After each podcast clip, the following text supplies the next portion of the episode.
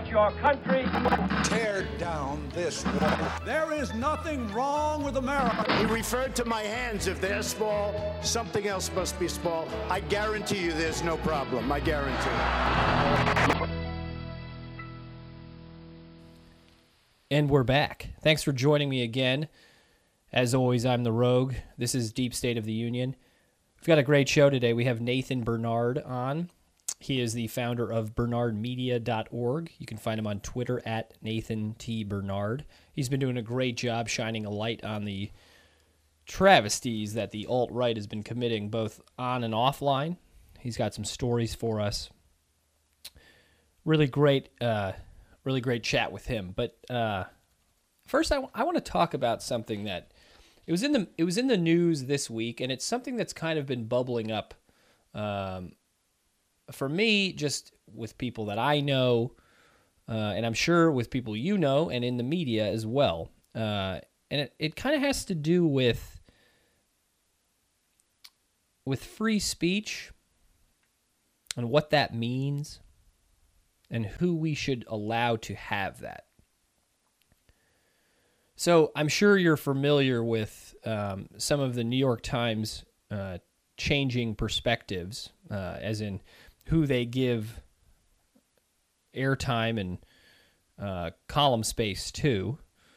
Uh, they hired Bret Stephens in the last year. He's a, a avowed climate change skeptic. They've written articles about the bright side of white supremacists. Uh, and it's those kind of things that, that really make me question whether or not progressives and Democrats and liberals have their head in the game. Giving people that want to exterminate other people a platform is not progressive. Talking about white supremacists as if they're normal people is not progressive. And I know you're going to say, well, it's important that we shine the light on those point of views. Well, I would I would counter with it would be if those were not hateful, terrible, anti-humanist POVs. And at this point, if you're a climate change skeptic, if you're a white supremacist, if you have any of those thoughts, then you're not someone who wants to be a part of a society that's aiming to move forward. And I don't think that you should be given the freedom of talking about that in a forum like the New York Times or for that matter on Twitter. On Twitter this week, a lot of talk about shadow banning, wherein Twitter supposedly uh, has hidden key conservative and right wing accounts from being found via searches. Uh, you know, I would, if people were talking, if we're talking about like regular conservatives who are fiscal, talking about tax you know, savings and uh, that sort of thing, then I've got no problem with like differing perspectives. But when you start deviating to a point that you advocate for things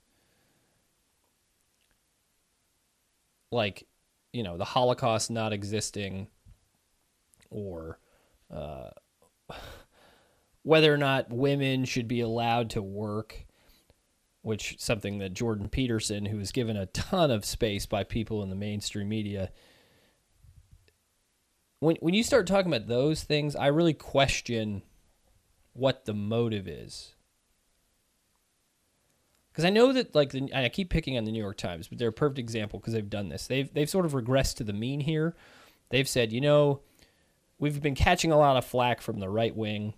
They're in power now. We've got to double up on hiring people that say things that they agree with in order to keep making money. I think that's just a terrible way to be, both from a journalism perspective and a business perspective. You're playing catch up, I mean, you're already losing. But you know, when it comes to, to journalism, you're not the, the goal should not be to appease people. It shouldn't be to to please or appease. The goal of journalism is to like share truths.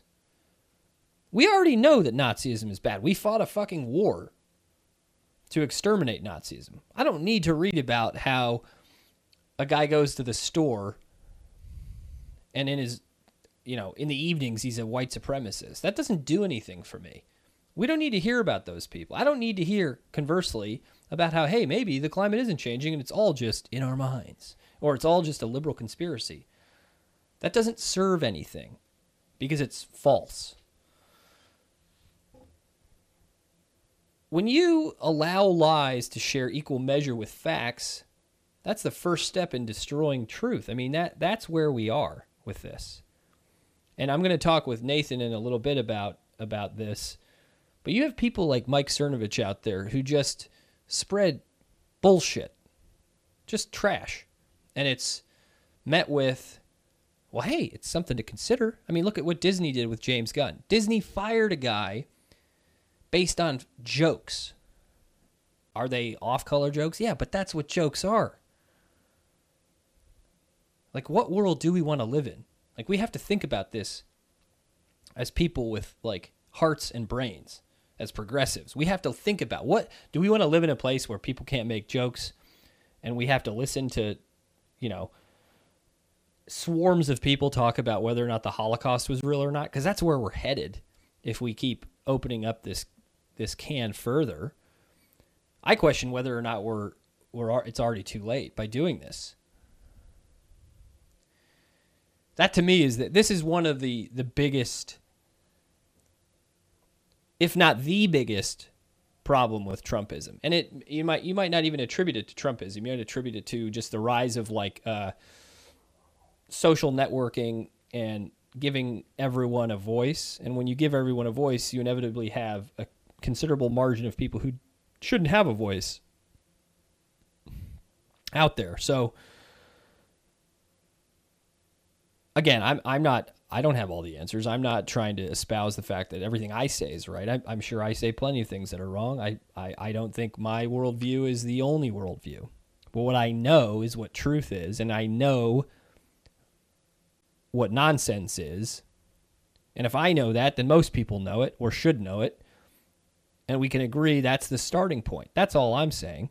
But when you start bringing on people who are intentionally sullying the well for everyone else, then you end up destroying the whole system.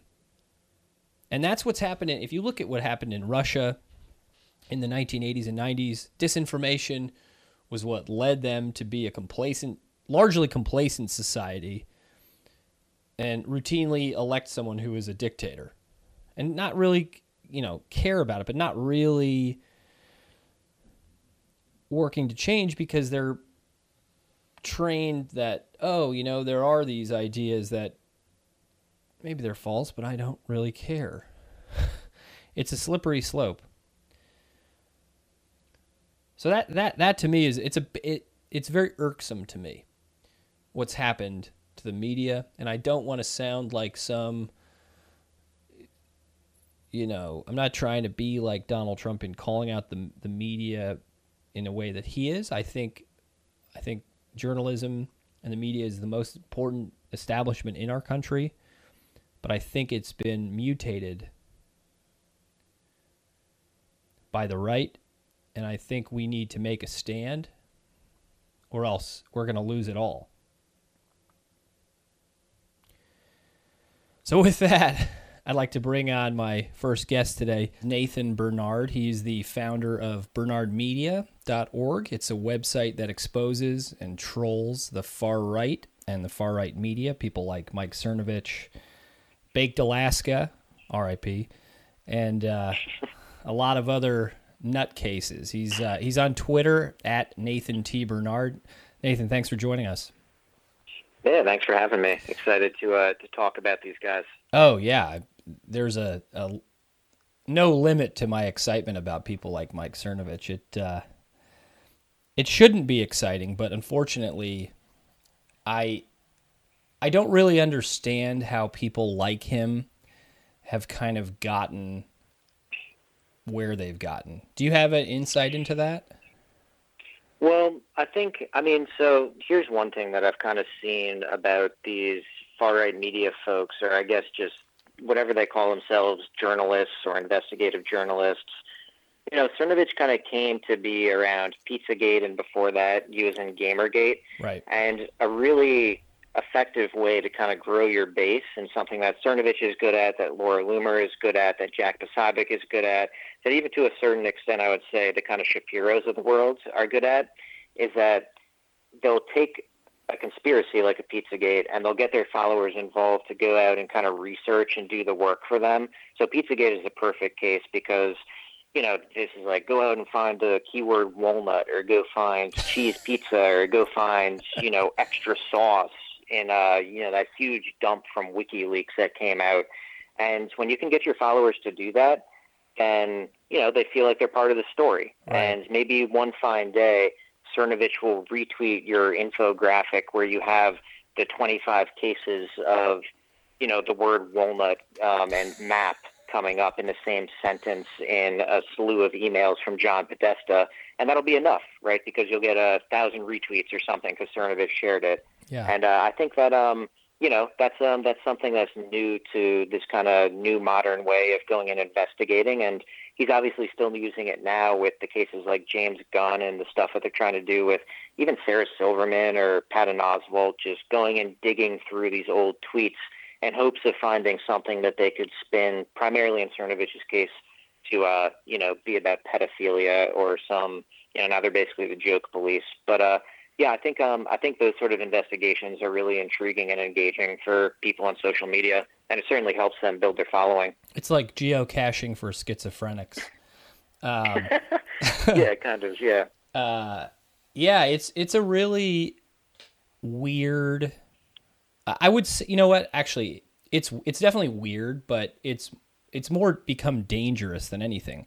And you've been kind of at the forefront of this. I know that uh, one of your good friends and a really great Twitter follow, um, Vic Berger, uh, he was accosted by some of these clowns, you know, like in person by the Proud Boys for sort of coming at them. And do you have any kind of fear of these people, like on on a in the physical realm? No, I can't. I mean, it's obviously always something to keep on top of mind, and I think doxing, you know, sharing Yeah. people's private information, whether it's their address or social security number, um, I think that's becoming a much more common tactic for these people. But I can't say that it's top of mind doing any sort of Twitter posts. I mean, with the Vic thing, I can tell that story a little bit, I Sure. suppose, of what happened with the Proud Boys. So basically, uh, now with Bernard Media, um, we have a bunch of different activists and even some moles that we call them BM moles that are on the other side that kind of feed us leaks and feed us information. And so, one activist in particular, she had watched over 100 episodes of Gavin McGinnis's uh, show, his radio show, or the Gavin McGinnis show that he had. Mm-hmm. And so she sent us a ton of different clips, right? And the stuff that Vic and I do is a lot of times, you know, especially Vic with his, you know, video editing skills, uh, he'll, you know, make it satirical or make it comedic. So we took um, a bunch of those clips that she has picked out from these, you know, she sent us all this footage. We picked out a bunch of the clips. Some of it was Gavin saying the N word over and over and over again. But also some of it was just, you know, he pulled out his penis live on air, which is totally ridiculous. You know, he was opening his, uh, you know, his ass cheek so that you could basically see the entirety of like his anal canal. Like he was doing just crazy stuff, right? And this is all live on air, and, And- a lot of it was behind a paywall. And just to, Yeah, just yeah. to clarify for everybody, Gavin McGinnis is sort of one of the uh, uh, OGs of the alt right movement, so to speak. Um, he started with Vice. He went a little crazy, and now he's leading a group of guys who are basically like steampunk Nazis called the Proud Boys. Um, just in case anyone Yeah. out there doesn't know about who he is, but sorry, I just wanted to preface that. Oh no, it's good. It's good to give the context to him. I mean, he's a sad, sad character. I mean, he uh, he co-founded Vice, and basically he would be a billionaire right now, but he was too racist, and they fired him. right? So it's just like you know the guy lives a sad sack life. He's now a drunk, and you know from what I hear, a horrible coke fiend. So you know he has he has seriously he has all sorts of issues. Um, and so basically, we had we had made these cuts from all this footage that this activist had sent us, and we knew it was really good stuff because again, some of it was behind the paywall, so it wasn't things that people had seen before. And we like putting out stuff that people hadn't seen before or stories that people haven't heard before um, because I don't know, it's it's intriguing, and I think a lot of people are just reactionary. Like these people will do something ridiculous, and then there'll be a hundred different think pieces that come out about why James Gunn shouldn't have been fired, right? Or you know why Pizzagate is a dangerous thing. But I think being proactive in this stuff is super important. And so Vic puts out these videos uh, that, like I said, a lot of it hasn't been seen before, and for whatever reason you know, we put out a story that Gavin McGinnis pulls out his penis live on air is likely to be fired, right? And Vic puts out three videos. Yeah, so it's like kind of it's funny stuff, right? And that's again part of it is that hopefully it's comedic and people find it funny too. Um, put that out, and within a couple of days, Vic gets a leak to his email that is apparently from a private Proud Boys group and it's saying that we should dock these dox these videographers, get their social security numbers, get their the addresses of their wives, their you know uh, moms, their dads, their sisters, their brothers. Uh, but don't go and stab them. Don't do anything crazy. Just order a bunch of pizzas to their house or do something, mm-hmm. right? But still, the goal is to get private information. And so that happens. And you know, Vic and I see this, and we say, okay, well, this is probably just internet drama, and nothing will come of it, because uh, people people always post crazy stuff. But two weeks later, uh, Vic is at home. It's about 12 p.m. in the afternoon, and he hears a knock at the door, and he goes to answer the door, and it's not a boy by any means. It's probably like a 50 year old man. This guy Kenneth Luzardo, who is divorced, he's unemployed, he lives up in Massachusetts, and he's spent his day uh, driving down from Mass to pay visit a Vic and his to pay Vic a visit and his home in Pennsylvania. Jeez. Right, and yeah, and he thinks that he basically thinks because it's midday that Vic probably won't be there, and it'll just be his wife opening the door. But Vic is there. Lo and behold, he gets super pissed, obviously, at this guy because this guy basically Vic is who the hell is this guy? And this guy says, "Are you Vic Berger?" And he says, "Yeah, I'm Vic Berger." And he says, well, you, you should stop making those videos about the Proud Boys, man. You're uh, you're making you're hurting a lot of people. It's like, who the fuck is this guy? You know, that's showing up in my house. Do you know what I mean? Like, who the hell is this guy? Sure. And um, you know, Vic gets super pissed. He pushes him away. The guy takes out a camera trying to film him because basically the fourth degree in the Proud Boys, the Proud Boys go by degrees, and there's four degrees. Um, and the fourth degree, which is the top degree, is you have to get into a fight with an activist, a leftist. You know, you have to, you have to get into a fight with them, a physical fight. Yeah. And so he's trying to provoke Vic so that he can get in a fight and get his fourth degree and everything. And Vic just gets him out, pushes him to his car, gets him in his car, rips off, you know, the back windshield wiper of his car, like spits in his face. You know, tells uh, the next door neighbor who's now come out because there's a commotion to call the cops and everything. Um, you know, tells the wife, his wife, to call the police. Um, and the guy eventually just drives away and still loses like a Transformer sticker on the back of his minivan, right? And he drives back to wherever he, wherever, whatever fucking hole he came from, basically. Sure. So that's that's that's the story of uh, the Proud Boys showing up. But you know, that's um, and we later found out that uh, you know Gavin had known about everything that happened at the house, and that he had said it wasn't a big deal. That Vic had basically played a stupid game and won a stupid prize by putting out these videos and you know hurting their feelings. Right. So uh, it's not top of mind by any means that these people are going to do things like that by getting this private information or that there could be real world danger. But I think that story goes to show that, hey, uh, these things do happen well, ultimately. And yeah. it's, it's something to be concerned of. And and it's not like what we're talking about here is obviously things that occur on the internet. And for a lot of people, I think they think, oh, that's just petty nonsense. But the difference here, and the difference with people like Gavin McInnes, the Proud Boys, Mike Cernovich, is that these people are playing for keeps. They're not; these are not just like trolls. You know, yep. these are people that are seeking to like ruin lives, who are seeking to like advance a very extremist, you know, right wing agenda. And so that mm-hmm. that to me is what's it's not like it's not like it's oh it's some group of you know role playing nerds. It's these guys are like legitimately trying to be something. Now, obviously, I think they're cornballs, um, but uh, the fact is, I think we've crossed over from just like oh you you cursed at a guy on instant messenger. Now he's coming to your house. Um, you know. Oh, totally. There there is this weird sort of gang mentality that harks and not to keep harping on like Nazism, but you know, the Proud Boys they all wear matching Fred Perry shirts and Yep. have like chants and all this stuff. It's a, a very dangerous place I think we're in. Um so No, I, I agree, and I think there's a certain disillusionment also. Well, I think I think one thing that you said is also I'm not sure the Cernoviches of the world. I think have much less like they don't have much of an ideology. Uh, the Jack Posobiecs, the Cernoviches, the Laura Loomers, uh, all the kind of scenester people that are jumping into the scene and just riding the Trump wave and hoping they can get clicks from it and have been obviously very successful. All of them have hundreds of thousands of followers. I think someone like a Gavin McGinnis, um, like he has a lot to lose, you know, because he was he was a media figure right. way before any of these people were around. He has a long history of this stuff.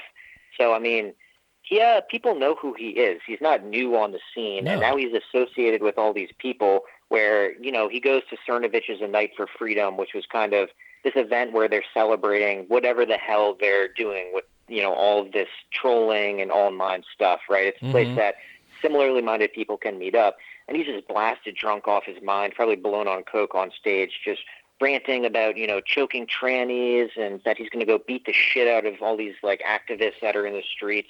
And I think, uh, you know, when this Trump wave hopefully dies down, and I don't think that anything will, uh, will change necessarily. I think there's just permanent damage that's kind of been done just to at least the media for Right. sure.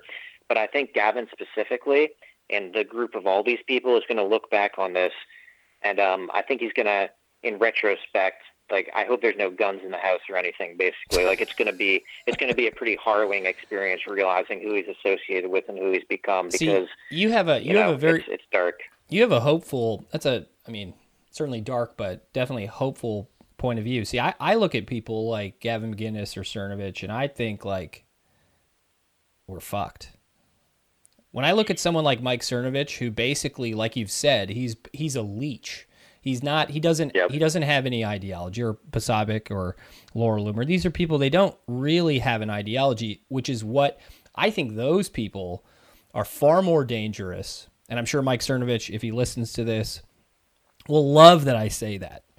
He'll he'll he'll enjoy that he's seen as dangerous. That's like his thing. But truly, this is we're we're in like a post-truth world. And being in this post-truth world, people that don't have like Trump a real ideology are the people that skirt you know consequences. Look at Mike Cernovich, what this guy has done in the last two years. Mo- no one would survive this who was associated with anything real, you know. That's true. And that that to me is Yeah. what's most worrying.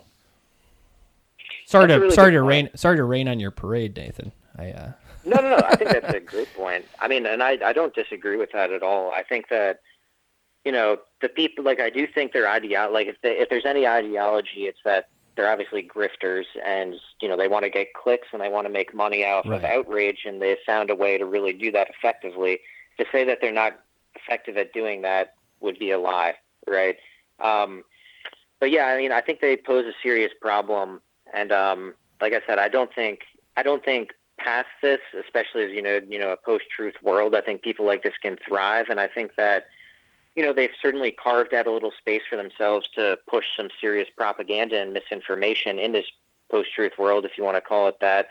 And I think that area, that little space that they've also carved out for themselves, is places where you know, like a Bernard Media and Vic's Videos can implant themselves, and you know, in that space, you could create art and you can create satire, and you can use similar tactics to themselves, but you can be creative, and um, I think that could be a really powerful thing. Well, and and you know that's that's honestly one of the things that I really like about what you've done to these people is kind of illuminate how ridiculous they are, and I think that's what a lot of people Have, Vic has been doing that really well. I sometimes try to. I try to like look at bigger picture issues, but it's too easy sometimes to dunk on people like Cernovich. But I think the the, Oh, the way that you call out uh, these kind of characters is the most important thing. I think people need to focus on like satire, and and you were actually featured in two articles this past week week uh, on Huffington Post and Rolling Stone, which is a big big deal for your work and kind of coming after these people. So what what did you like how did you get into this? You know, in, into sort of seeing this niche for fighting back against you know what we both agreed is a very dangerous kind of presence. Totally. Yeah, and I'll send you. So we had, we had three pieces. We had the Daily Beast as well. Actually, Oh, yeah, a sure. good profile too, which was it was a cool one. It was a cool one. Um, so I guess uh, you know, it started back in the election. I uh, I had made this bot. Basically, there was a bunch of alt right people that were auto replying to Donald Trump with multimedia content anytime that he tweeted, and this was about two years ago now. And um, you know, one of them was named Neil Turner, and I had made this podcast essentially trying to find out. It was called "Who Is Neil," and um, you know, I started DMing with a bunch of these alt right accounts that were doing this auto reply stuff. And on top of that, um, I come from tech, and I do tech as a living Mhm. and everything. Like I do tech contracts to make my money, and I made a faster bot that would get the first reply to Trump. And on mobile, the feed um, was chronological. So if you were the first to reply, you would get the first reply. There was no change to that. It was just a chronological um, reply feed. And like 90% or 80% of Twitter's traffic comes from mobile. So, you know, we started getting literally like hundreds of millions of impressions and views and stuff. And I would reply with stuff like they were the neo-Nazi people that were doing it.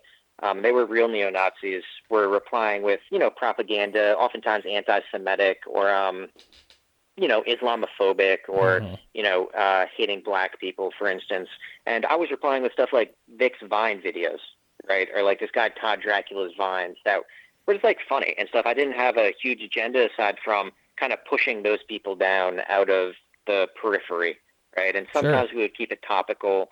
Um, but through that and through making that podcast and you know i started to get super obsessed with it because i just fell down the rabbit hole of the guy neil turner which was you know the primary focus of the podcast um, you know sending me tons of dms this guy white genocide tm who was in a bunch of the fbi hearings that were happening at that time just kind of looking at social media as a place to recruit um, for like neo-nazism and white nationalism. And um, I would modulate my voice through some basic like audio editing so that uh, I could play multiple characters on the podcast. And so, yeah, so it was like I didn't take myself. I don't. I still don't take myself super seriously or anything. So um, it was like you know I'm getting these big Twitter wars and Twitter fights, and through that, um, you know, Vic took notice of the podcast. Uh, Tim Heidecker, if you're familiar with Tim and Eric and Sure. stuff, took notice of it. Um, and they liked what I was doing, and I started, um, you know, me and my brother actually made a made a kind of a software as a service application that allowed other people to do the auto replying and get their message out and queue up their own content. Um, so that's kind of how I started working with Vic, and you know, it just um, And just so every, kind of built from there. just so everyone's from, I, I, if you're not familiar with Vic Berger, um, he is a, a really fantastic satirist on Twitter uh, who does a lot of Photoshop and video editing. You've I guarantee you've seen some of his work with Adult Swim um, and a variety of other outlets, but just wanted to plug him a little bit because he's great. Yeah, he's the man, and I mean, honestly, just a huge inspiration on any work I've done, or you know, my life in general. At this point, um, he's been hugely influential, and so um, He's, You know, I guess that was he's kind of- he's your Gavin McGinnis. yeah, I mean, he's I have certainly I've certainly learned a lot Okay. from Vic, um, and, and coincidentally, you know, we're from the same hometown. We met online, but uh, Tim and Vic are actually from the same hometown that Oh, I am wow. from. Where's that? Yeah. Um, it's in uh, Pennsylvania. It's Bethlehem, Pennsylvania. Oh, um, interesting. So it's like where Bethlehem Steel is. It's, it's a, a place where there's a lot of rundown steel mills and old coal mines, basically out of their prime. But um, yeah, so we're all from the same place, just totally coincidentally. But you know, became friends with him online. And then, you know, that was more like the neo-Nazi people, the far, far right. And I had seen the Cernoviches from doing you know, he had been doing a lot of the spirit cooking stuff. I obviously saw Pizzagate and everything during the election, but it was around, I guess, uh, you know, 2016 or like the end. Of, it was like 2017, going into 2017, December 2016, that Vic started making some video edits of Cernovich, and at this point, I was friends with Vic and everything, and um, you know, he did stupid stuff where just like stupid funny stuff where, you know, Cernovich is making a dumb video where he's acting like a gorilla, just doing a breathing exercise, clapping in front of his face, and certain, you know, Vic would put like a farting noise under that and zoom in on his face so that he's breathing super heavily and maybe up the volume of the breathing a little bit. And, you know, Cernovich just, as much as these guys love free speech, they just couldn't take the jokes. No. And, yeah, they, they obviously don't love free speech enough. And well, so, yeah. uh, you know, they uh, he freaked out. He pinned. He said that Vic was the pedophile ringleader, and that you know he's very careful never to say Vic was a pedophile, but that he was associating with pedophiles, and that he may be at the center of this Twitter pedophile ring. And so smeared Vic like this, and that just kind of launched, you know, me looking into these people, and obviously wanting to help Vic and fight back against them. And um, yeah, Yeah. that's uh, that was kind of the start, I suppose, from Who Is Neil into that, you know, and then I made a couple of podcasts about Cernovich and stuff. But that was that was like the start of everything for sure. What do you think? What do you think this obsession with people like Cernovich calling people pedophiles is? What do you think that's about? It's very strange to me, like how quick they are to just call everyone a pedophile. Even like Elon Musk is doing this now. What's what is with people who like have a screw loose? I mean, I guess I'm answering my own question, but like, what what what is it that like lends itself to just calling anyone who disagrees with you a pedophile. Do you have any insight into that? Yeah, well, I think it's um, I think it's it's a tactic that you know there's other there's other forms of it. But think of it like this: is so Cernovich calls Vic a pedophile, or he calls James Gunn a pedophile, or now he calls Patton Oswalt a pedophile, or Sarah Silverman a pedophile, or Dan Harmon a pedophile. And if anyone comes out and starts trying to combat that, then suddenly you're saying, "Well, I'm not a pedophile." And suddenly you're talking about, you're still talking about, well, now you're really adamantly saying you're not a pedophile. So are you a pedophile? Regardless, there's no way, there's no good way with something that disgusting to really protect yourself, right? Because you're still then talking about it and you're still spreading the message. So it's just kind of a double negative, and yeah. those sort of those sort of really dirty messaging and everything. I mean, frankly, I've learned from it, right? But you know, that's that's I feel like the tactic of anything, and I think he truly thinks it's funny, right? Like he thinks it's a form of comedy in some sick, weird way. That having these people say, "Well, I'm not a pedophile," because I remember very clearly one line he said from when Vic was doing. it. Was like, "Oh." The the Viner doth protest too much, right? Like, oh, you're saying you're you're you're definitely not a pedophile. Right. So, you know, it just there's no way to get out of it because you're still you're just talking about pedophilia. Yeah. You know, it's fucking sick. I- I just you know, think they're- I think that's yeah. part of it. I think there's like I'm fascinated with the psychology of people.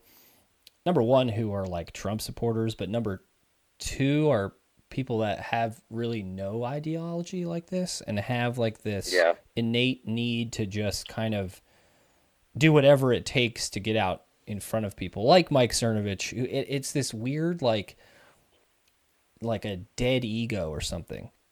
I don't know. It's very sick to me. There's something that's really sick about he like I say he's the most one of the most dangerous people, which I agree. He's also like I think one of the most mentally ill, screwed up people on earth.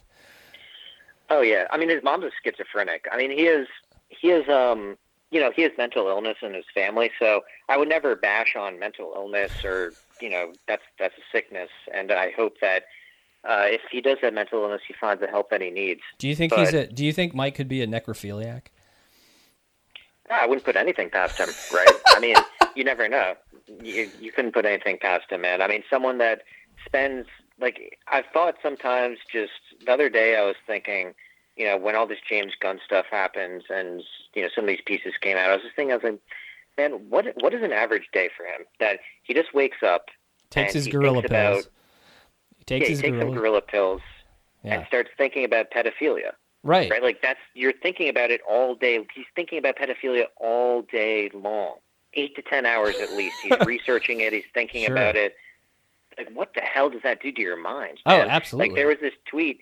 There's this tweet he retweeted the other day from one of his followers. That's on the guy said something along the lines of, "He was like, God bless you, Mike. I I don't know how you wade through this disgusting shit all day long. You know, like looking at like this pedophilia stuff. Right. And Mike's just like, yeah, like you know, like someone has to do it. And it's just like, I guess, dude. Like, you know, so it's yeah, it's some sick stuff. I don't know. I don't know. Um, there's there's a lot of opportunities out there. He could be a necrophiliac. Who knows? He lives a sick life. I just it it's one of the the it's a double edged double edged sword. You know, I I've built a following on social media, and I think social media is very Yeah. valuable. But like, there's people that should not be allowed like outdoors, let alone on social media, like him. So I think it's Yeah. it's this dangerous place we're in, where it's like you give a voice to everybody, and you're gonna end up with like these screwballs. It's just, and I, I had a tweet earlier where I'm I, I basically think I got an argument with someone earlier. I basically think like one of the biggest problems for like progressives is this this like need to to give everybody a voice. Like the New York Times like giving Bret Stephens uh, Yep. you know, let's talk about climate change on the front page of the New York Times. Like maybe it's not Yeah. real or Yeah. you know, a, a piece about oh, what are white supremacists really like? I think this this idea that that we have to, you know, give people a voice is just it ends up you end up making people like Posobiec or Cernovich. It just it, it there's it's a bad idea. Yeah, and they don't give a shit about free speech. I mean, Right. Yeah, I totally, I totally agree. I mean, the stuff like Bret Stephens said, being a columnist or whatever, and writing New York Times op-eds or whatever the hell he does about climate change being a fallacy or a hoax.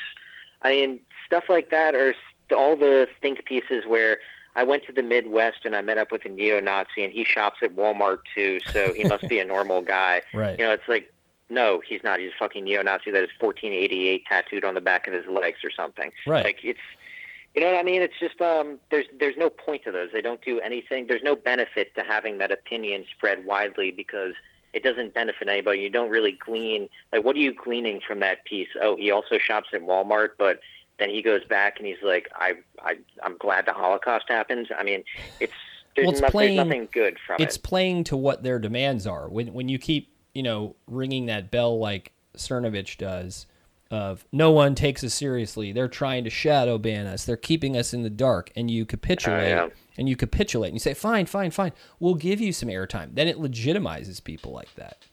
You start legitimizing them when you when you treat them equally. Yeah, you do. And I really don't think, I mean, the shadow banning stuff recently is totally ridiculous. You know, that's not even happening, frankly. No. But I don't know. If it I, I was, totally agree with but if it all that. was, if it was happening, I would be okay with it because these are people that have opinions that, quite frankly, should not be in like the zeitgeist. Oh, I 100% You know. agree. I mean, the New York Times, for instance, you know, you mentioned the New York Times. That's supposed to be our that's supposed to be our publication of record for history, Right. right? That's supposed to be a historical record, essentially, is what that's supposed to be. So, I mean, yeah, if you have people like Bret Stephens writing that climate change is a hoax, or you go into Walmart with a Nazi, I mean, I don't think those are things that need to be written in the history books necessarily. Right. No, for sure. Hey, I wanted to ask you one thing before we go. So, uh, in in one of the pieces, actually, a few of them, uh, it mentions that you were roommates with um, Alexandria Ocasio Cortez, the uh, Democrat candidate in Queens for Congress um, that has really made a name for herself. What What do you? How did you meet her? What's she like? Like, tell us a little bit about her. Um, so I met her in college. Without going too far into it, um, I had come up with an idea in college to uh, to essentially create like a microfinance program in um, Dorchester. We both went to Boston University, and so I was going out to um, raise grants for that, and I was meeting other people that in in college. This was when I was a junior and she was a senior that had some experience doing you know like microfinancing and backing female entrepreneurs essentially Mhm. to like you know grow businesses um, and like community banking essentially. And she um had done some of that that previous summer in uh, Africa. And so we met and talked and ended up doing pitches together um, ended up successfully raising some grants for it and then you know, I she graduated and I had stayed on in BU and done some of that work. So I mean, that's how I initially met her. I guess was through like you know social kind of work when we were both in school and having an interest in that. Um, and then I moved to New York, uh, and I, well, I was leaving Boston essentially because I finished like basically I finished that research grant money um, when I stayed for a year after school in Boston. Um, it turned into a class for BU because we would like send students in the communities and everything. And so when that was about to be done, uh, I thought about moving to New York City, and I had come up to New York before, and I'd stayed at her place because she has her family has a place in the Bronx essentially, and um, you know I knew she had an extra room and everything, and she was a friend, and so I was like, hey, like you know I want to come up to New York City. She's from there. Do you think I you know could basically rent that room out? And she was like, oh yeah, of course, you know, take it out. And so uh, yeah, we were roommates up in the Bronx when I first moved to New York for a couple of months, and um, she really helped me get my feet under me. Uh, only I have great things to say about her. I mean, she's super genuine. I know her as Sandy. Uh, she's a friend, like a personal friend. So all of this has been pretty surreal. Sure. Seeing all this stuff, Yeah. right? Um, you know, but uh, she's she's a nerd. She's really smart. Um, she likes Star Trek a lot. Uh, you know, I think she's funny. Um, and I think like a lot of that just kind of her being a funny person and like a very real, genuine person that you know comes from like a truly like working class, like you know, very normal, regular family. Um, I don't know. Uh, she's the real deal, man. Like she she knows all this stuff. She cares about it deeply. I personally have learned uh, a ton from her just over my life. She's been an influence on me, and you know, getting me involved in activism and everything. Um, you know, I, I would be lying if I said she didn't have an influence on my life. She's a great person. That's awesome. Um, so I, you know, yeah, she's a shit. Awesome, man. Well, hey, uh, thank you so much for coming on. I mean, this is a great talk. I could talk about the alt right for hours. I could. That's what they want, but I could do it. I'm, uh, I'm fascinated. Um, Nathan, thank you so much for coming on. You can check out Nathan's Twitter feed at Nathan T. Bernard or bernardmedia.org. He's great. I'm sure you're going to be hearing a lot from him in the future. Thanks again, man. For sure, for sure. Thanks for having me. You know, if you're not following Nathan, you should be. He's great. He's got a lot to say. We were talking off air about kind of the need for progressives and the left to have this like pit bull attack dog mentality that they do on the right. People that are willing to do whatever it takes to advance an agenda that they know is is right. In our case, it is right, but obviously we we are you know empathetic intelligent people who who try to play by the rules. But the problem is the game has changed and we keep we keep trying to you know oh well no we can't we can't play down to that level. We can't do that. When they go low we go high. Yeah. Well it doesn't work. And when you see things like what Mike Cernovich has done with James Gunn or what he's trying to do with various other figures it doesn't the traditional methods don't work. And so i think what what someone like nathan's doing which is you know calling that out and really working to you know make waves in a way that hasn't been done before i think that's super important. And i i strive to do that and i hope that everybody recognizes the importance of that because who we're dealing with are, are ultimately dangerous people Jack Posobiec, Mike Cernovich, Gavin McInnes, all of those people are dangerous. They're dangerous not just because they don't really have an ideology, but because they're relentless and because they're willing to do whatever it takes for whatever reason, for their egomania, for mental illness, for, you know, money. It doesn't it doesn't really matter what the, the reason is, but the fact is they're willing to. So complacency on our side, I think, is what will lead to a loss not necessarily November, but down the road, and maybe already has. So it was a great talk. I really appreciate him coming on, and I'm sure we'll be talking more in the future with him. But if you haven't followed him, check him out at Nathan T. Bernard. And thanks for listening. It's always great to talk with you. I'm sure we'll be well, I know we'll be we'll be talking more. So yeah. Take care. Listen, I don't want a president who's warm on the outside and warm on the inside too. I want one that's warm on the outside, but I want one who, when the tough decisions are made.